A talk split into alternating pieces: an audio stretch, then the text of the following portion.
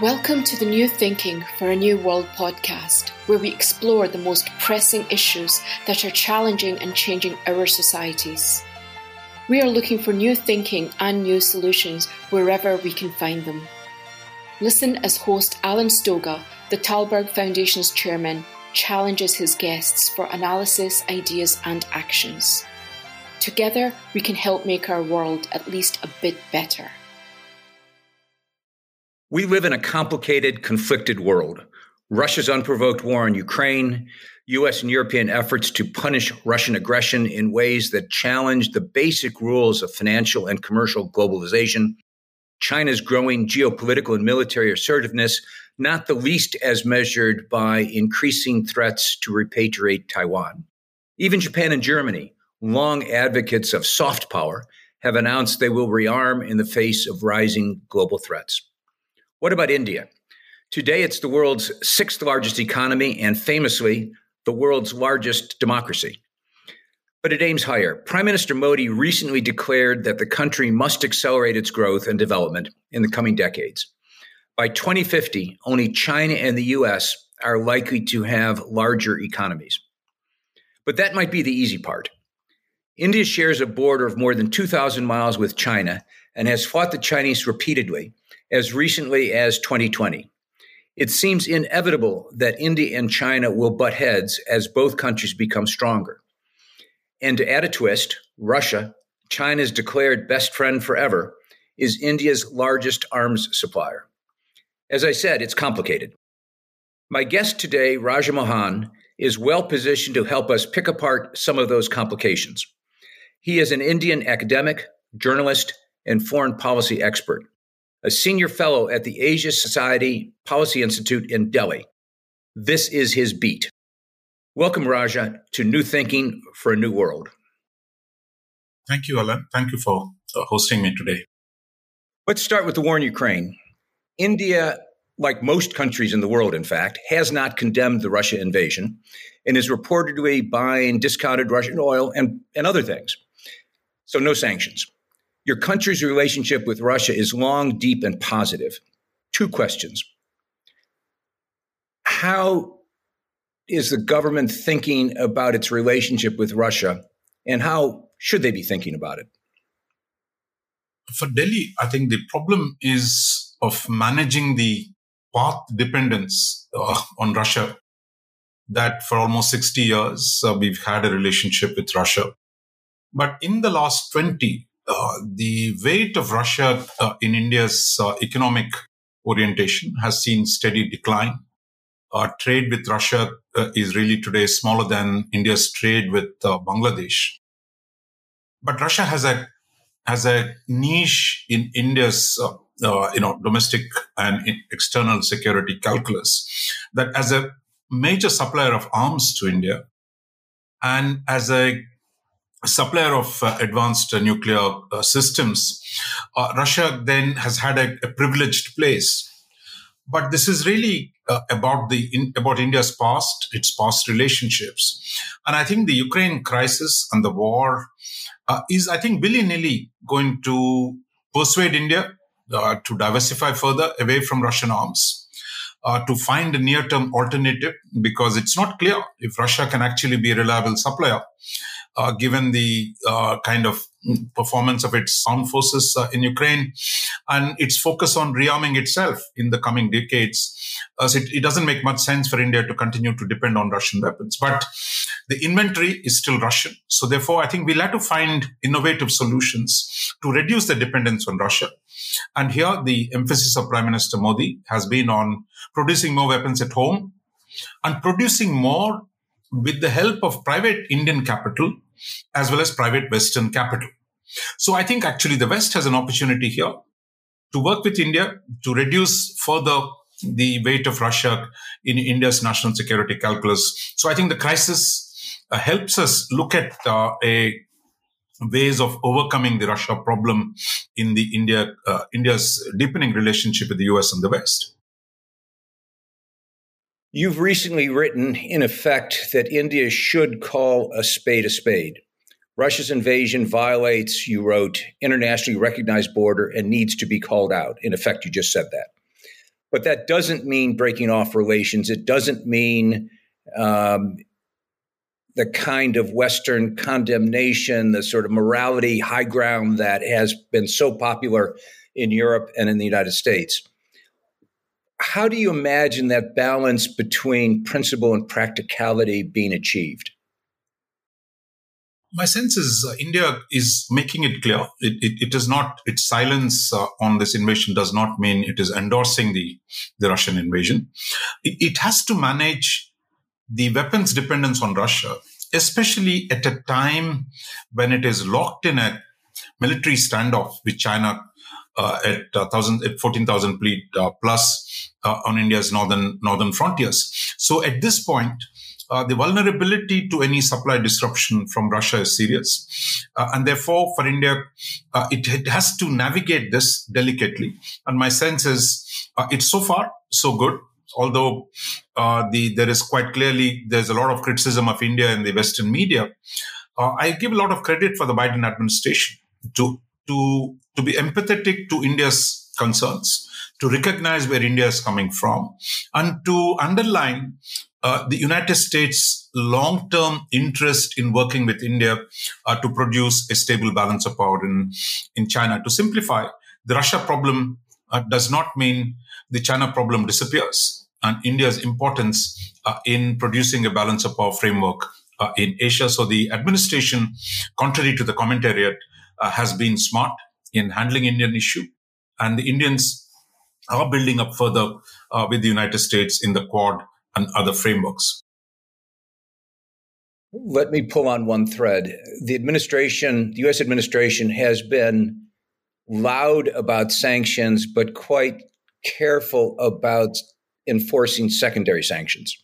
So, hence, uh, India, Indonesia, lots of countries, China, are importing more energy and I suspect food and other things from Russia than they did before uh, the invasion. Um, if that balance continues from the point of the U- U.S., that's fine. But how would India react if indeed, uh, as the war drags on, a call for increased enforcement of sanctions gets louder and louder?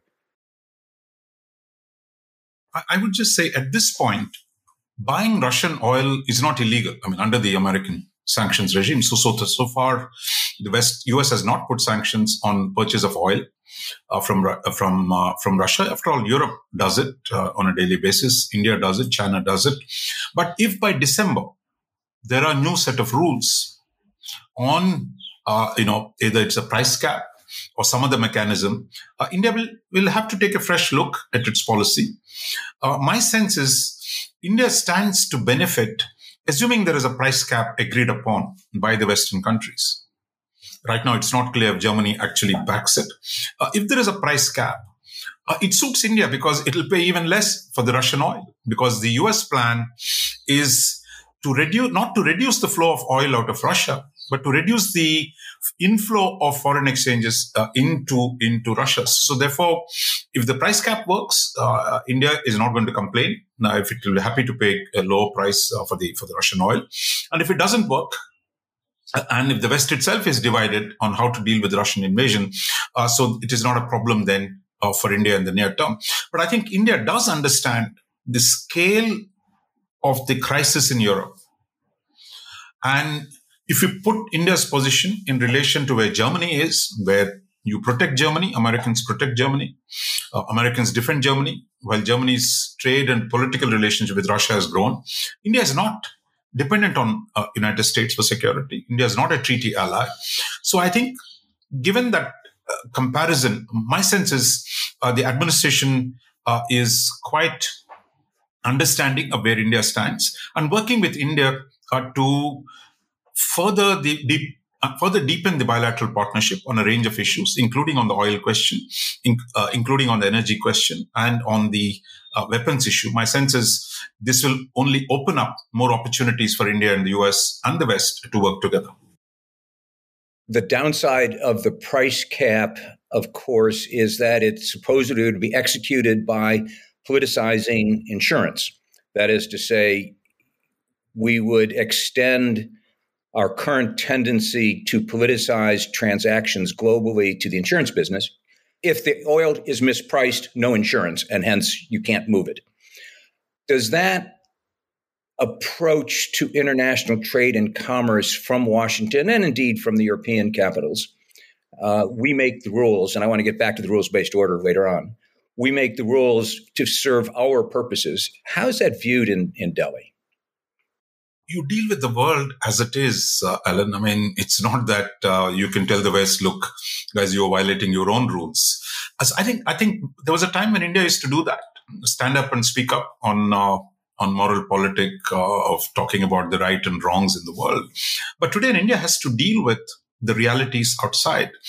The weaponization of interdependence has already taken place in a big way. I mean, uh, I won't just blame the US. Uh, China has done it in terms of how it has manipulated the global uh, trading system to its own advantage. The US is weaponizing its dominance over the financial system uh, to, to cope with the, the crisis in uh, crisis in Europe. So that's a reality, and I think India will deal with it. Uh, but I don't see India, you know, standing up in like in the old days and saying, "Look, these are illegal. What's being done is unfair." But the world is unfair. Uh, when has it not been? And will forever be. Let's switch to China. You recently wrote that, and I quote, China is convinced it now has the power to redeem its historic territorial claims vis a vis India and other Asian neighbors.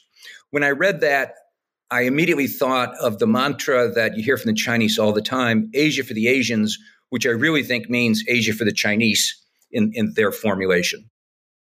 That said, Western politicians tend to see dominance in Asia to China almost by default in their thinking, at least. Do you?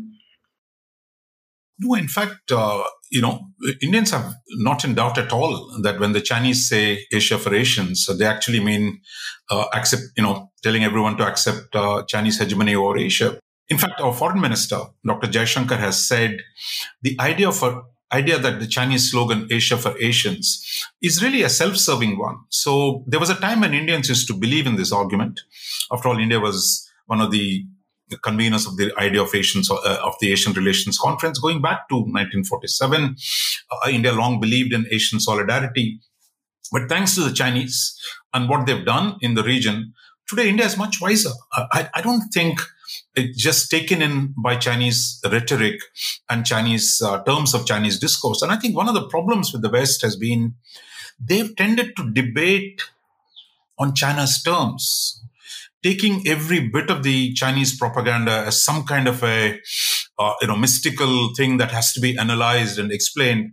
So in that sense, you realize forget the common sense uh, that all great powers uh, try and present their own interests as universal interests or regional interests, and China is doing just the same. So uh, for Japan, that is at the receiving end of Chinese military power, or in India that is at the finds its territory under threat from Chinese aggression, uh, they they don't believe this. Uh, just as going back to the 1930s, the Chinese did not believe in the Japanese claim that uh, they were going to build Asia for Asians. They were going to liberate Asia from the Western imperialists. So we've seen this game before.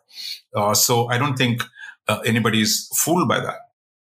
They're not fooled by it, but they have to cope with it. China is a rising power, the rising power. India is also a rising power. I said at the top that it seems from a great distance almost inevitable that the headbutting that has characterized the relationship between China and India over the years is likely to intensify, especially given the approach the Chinese are taking. They clearly intend to dominate Asia. Indeed, I think they intend to dominate the globe. Besides behaving with their eyes wide open, what should India, India's leaders be doing to anticipate uh, that Chinese aggression, which certainly seems inevitable, at least from a great distance. I will slightly modify your proposition that China and India are rising powers. In fact, China has risen already, India is rising. And for quite some time to come, the gap between the comprehensive national power of China and India will be in favor of uh, China. Uh, that's a reality today. For example, Chinese GDP is almost uh, five times larger than India's. Its military spending is four times larger than India's. So I think the gap is real.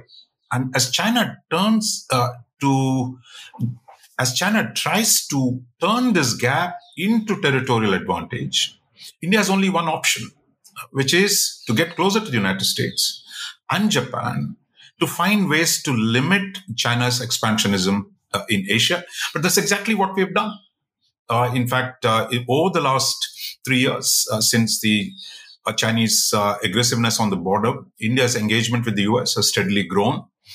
India's military cooperation, security cooperation with the US and its allies has significantly increased. So we're doing the right thing, perhaps the only thing, which is we need the West, we need the US uh, to be able to balance uh, the Chinese. I mean, so earlier uh, we were romantic about uh, China, about romantic about building a partnership with China to build a post-Western order in Asia.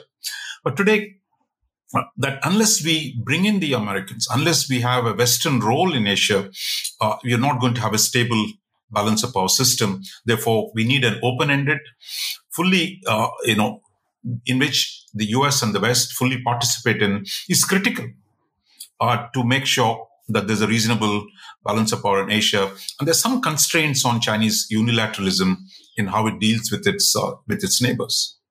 Let me push you on that because the question of the American so-called pivot to Asia has been hanging out there like a dangling participle for a number of years now um, declared but not executed in any real substantial way. Uh, clearly, the war in Ukraine has, to some extent, caused a reversal.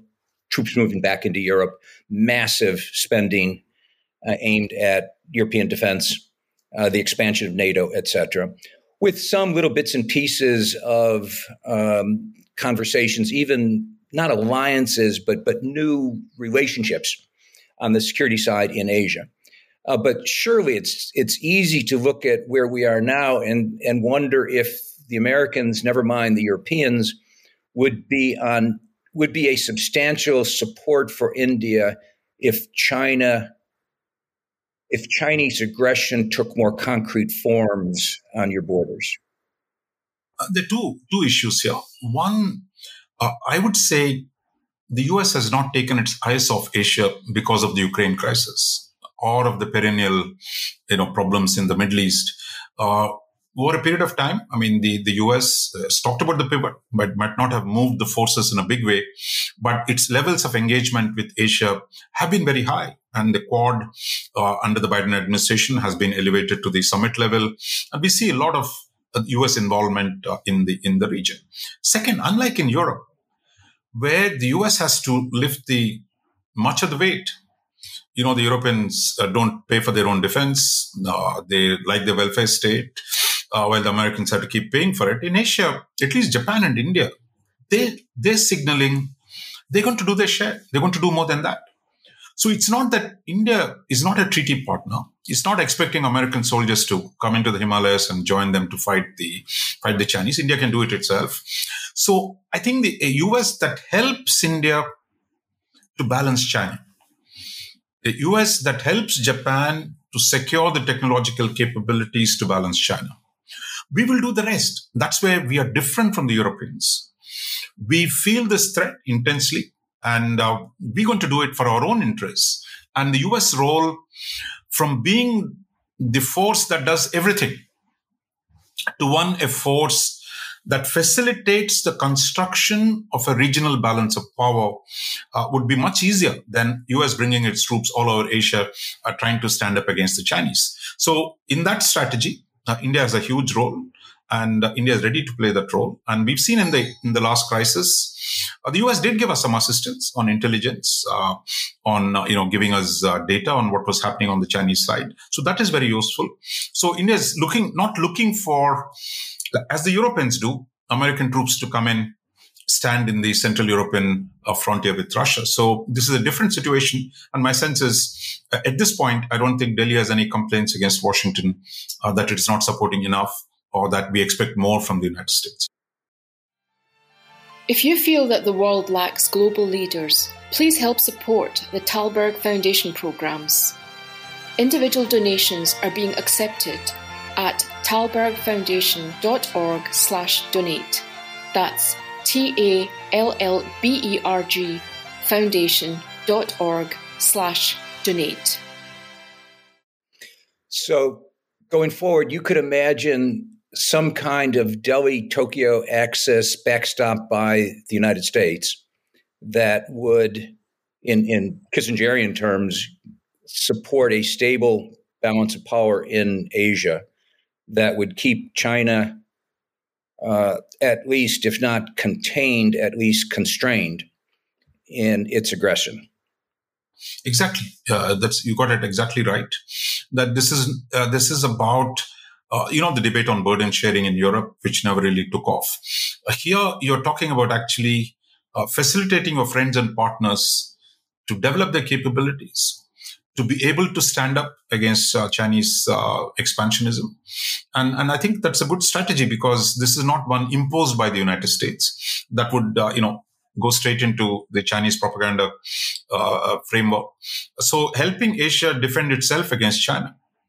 Uh, has a much better chance of working than one where the US says, I'm going to defend Asia against China. So, so my sense is we are on the right track to be able to produce that local coalitions uh, to deal with the Chinese power.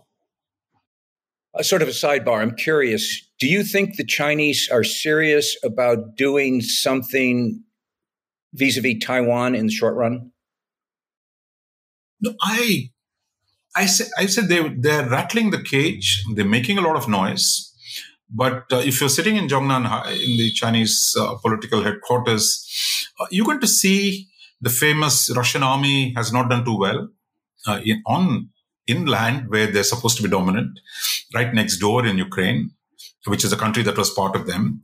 The idea that uh, Chinese troops, Chinese forces can simply cross the channel and take over Taiwan. Uh, I think the US has enough capability to deter that, and the US is strengthening those capabilities. So my sense is uh, Xi Jinping can't afford a draw if he takes the risk of attacking Taiwan. Because un- anything short of total victory would be a defeat for him. Uh, while Japan, US, Australia, a whole lot of Asian, you know, uh, forces are enough to take at least an arm of uh, Chinese uh, aggression. So I think my sense is the Chinese would be cautious. Uh, they would raise the heat, but I doubt if they will actually go in uh, to to to take over Taiwan. At least anytime soon. And I would just want to add one more thing here, which is the Chinese have had no experience in fighting modern modern wars. So they might have the world's uh, second largest defense spending uh, and a powerful, uh, you know, military modernization that has taken place, but they remain very untested. Uh, to to be able to really embark on something like this and to pull away and, and to pull it off. So my sense is uh, caution would eventually prevail in uh, in Beijing this is an important point because, like in all things, practice matters. And you are right. The last time the Chinese fought a big war uh, is now well in the past. Um, and it was a very different kind of war than, than what they are now building the capability for. You don't just create a Navy overnight and suddenly it's effective, or an Air Force overnight and suddenly it's effective. It's, it, it's a terribly important point. Let, let me segue to something we already mentioned uh, the rules based order. There's an enormous amount of talk about it, uh, particularly in Europe and the United States, uh, which, of course, to us means our rules and our order. Um, the Chinese have been rude recently in pointing out that they agree with the notion of a rules based order, just don't think it should be written by 12% of the world's population for the other 88% of the population. That, of course, is self serving, but of course, it's self serving. How do we evolve a new rules based order that, in fact, is relevant in Delhi and in Beijing, as well as in Washington and Berlin? Look, once again, I think the Chinese propaganda is uh, is clever, but it is uh, it, it, doesn't stand close scrutiny. I mean, uh, Chinese benefited from the U.S. rules until now. Uh, US probably is regretting getting the Chinese into the World Trade Organization today.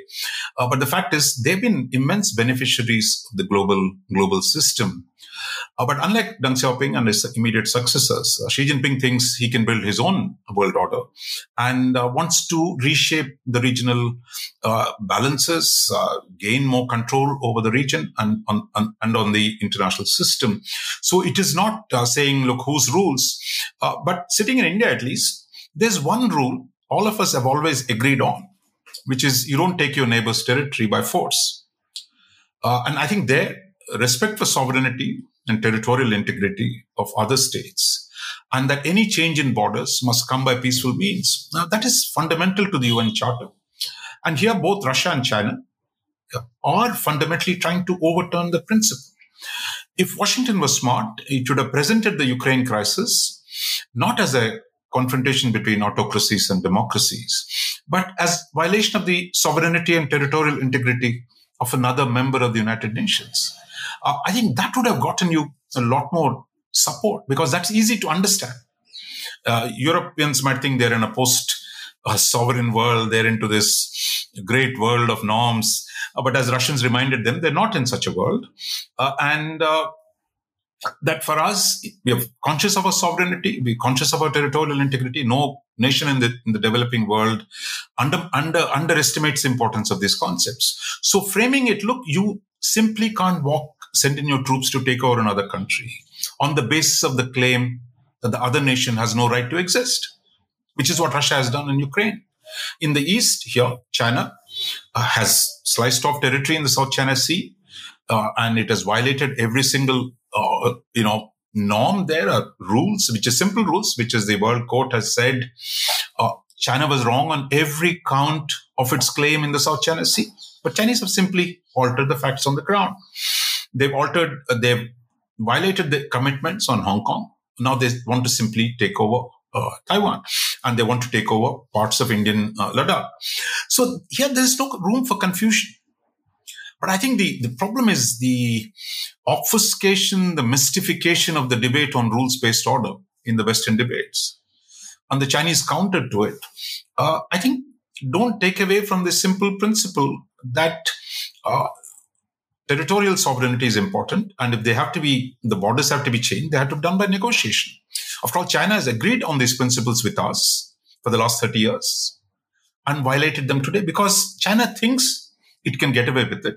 And I think our job is to tell them, to show them that they can't get away with it.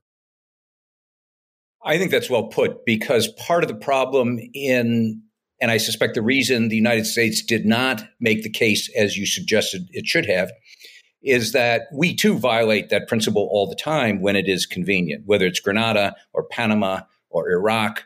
The list goes on, and we find our own justification usually on high moral grounds for, for doing so. Uh, so to make the case, even American diplomats have a little trouble making a case that they know will they have violated and will violate again in the future. And, and I think that is part of the problem of global governance at the moment, uh, which is to say there are at least two sets of rules: those for the great powers and those for everybody else. And and it, it and that is the flaw in the argument. I'm afraid. I would just add one caveat to that. Uh, you know, you're right that look, major powers, uh, you know, make their own rules, but the fact is that the U.S. has used force. It has violated sovereignty of other countries, but it has not said it wants to absorb Afghanistan into the United States. I know it'll be too expensive, or you, why would you want to do it? Or said Iraq is going to be part of the United States. So I think that is a fundamental difference between the U.S. military interventions uh, and the Russian occupation of Ukraine today claiming that Ukraine belongs to them, or the Chinese claims that the territory around them belongs to them. I think that is the difference between the US military interventions of the last 200 years and the Chinese and the Russian uh, territorial aggression and expansionism today. It's an excellent point. I agree entirely with you. Borders matter, uh, and peace and stability require the agreement that borders matter. Uh, which, raises the, my final question. You have argued that India needs new foreign policy. Why I understand. The world and India are changing rapidly. What do you see as the key elements of a new approach? You've talked about some of it. I can imagine reshaping, creating alliance, maybe too strong a word, but but, but new relationships uh, with countries like Japan, maybe Korea. Um, obviously, a shift in focus uh, from excess dependence on Russia to something else. But are, what what are the basic principles you would imagine India's future foreign policy entail? No, I would uh, identify, I mean, three changes that are already occurring. I mean, I think uh, one is in the in terms of the great power relationships.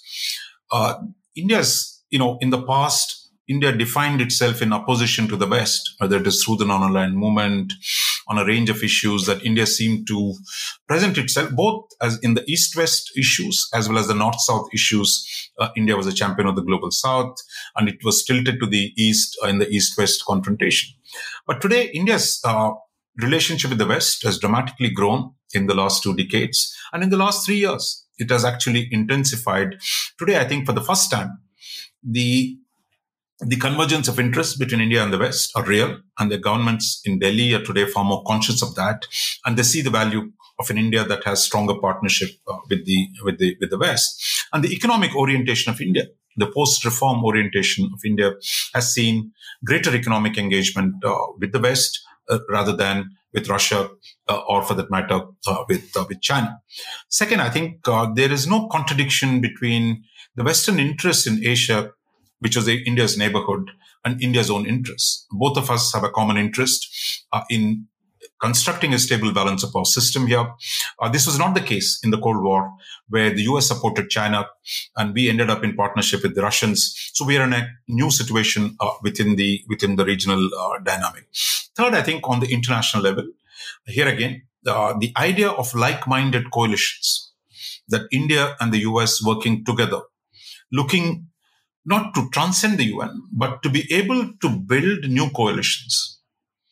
Uh, unlike in the last 30 years, where we believe that global institutions will produce answers today, it is the coalitions between like minded countries, uh, coalitions like the Quad, uh, coalitions like uh, the uh, other uh, areas where we are beginning to work together. I, I, would say those are uh, beginning to happen. So, so I would say uh, the, the greater collaboration with the West, greater convergence of interest with the West in the region, and a new global governance where India works with the Western countries to develop like-minded coalitions. Uh, all these are the new new elements of India's foreign policy that, that are already uh, visible. If the United States was wise enough to redo the G7, should India be one of the seven? I would say there've been talk about a G G10. Uh, the proposal was there. Uh, British certainly tried to push it uh, of uh, India, Australia, and South Korea being part of the uh, G7. And in fact, they're being continuously invited. Uh, so my sense is the core idea is already there that you need to expand the coalition to bring in Asian powers into it beyond Japan. And, and my, my, my sense is it's, it's bound to happen one way or another, whether they do it formally today, tomorrow, that that you need uh, India, South Korea, Australia, and other Asian countries to be able to uh, join this coalition uh, to build a more stable and prosperous world. Uh, my proposal would be to disinvite some of the small European countries and replace them with countries that actually will shape the future. And I think just listening and chatting for the last half hour, clearly India is one of the countries that will shape the next decades. Thank you, Raja, for the conversation. Um, I'm a fan. I enjoy your writing. Keep on doing it. Thank you very much. Thank you, Len. Thank you for having me. Thank you for joining us.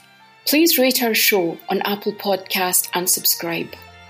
Meanwhile, you can find us on Facebook, Twitter, and Instagram. Or you can subscribe to our newsletter at tallbergfoundation.org to learn more about our work. That's T A L L B E R G foundation.org. Thank you, and we'll be back again next week for another episode of Tallberg's New Thinking for a New World. This podcast was brought to you through the generous support of SNF, the Stavros Niarchos Foundation.